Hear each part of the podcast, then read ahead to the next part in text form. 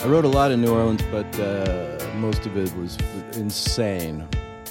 This is kind of a well, it says a lot about where I was in 2012, and maybe you can take something from it too.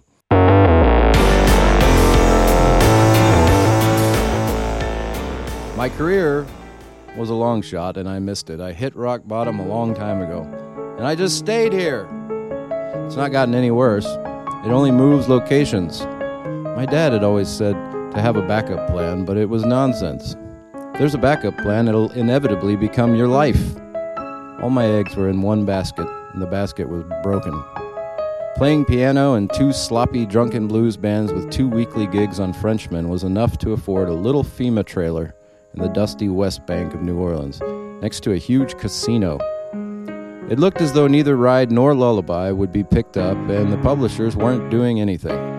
Genius, my ass. They were lousy. The music industry was the most corrupted and broken of all baskets. When I was eight, I asked my grandmother why I didn't have a grandfather.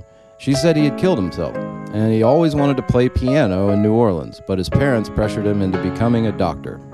At least he had money, that psychiatrist grandfather I never knew. At age 26, I had fulfilled the promise I made to myself at age 8 to move to New Orleans if I ever wanted to kill myself.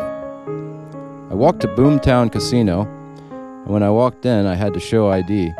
Creole lady at the front was very friendly. We exchanged laughs. Luck is a funny thing. When I started walking away, she said, I hope you win. I turned around and responded, You hope I win. Over all these people, you want me to win? Well, thank you.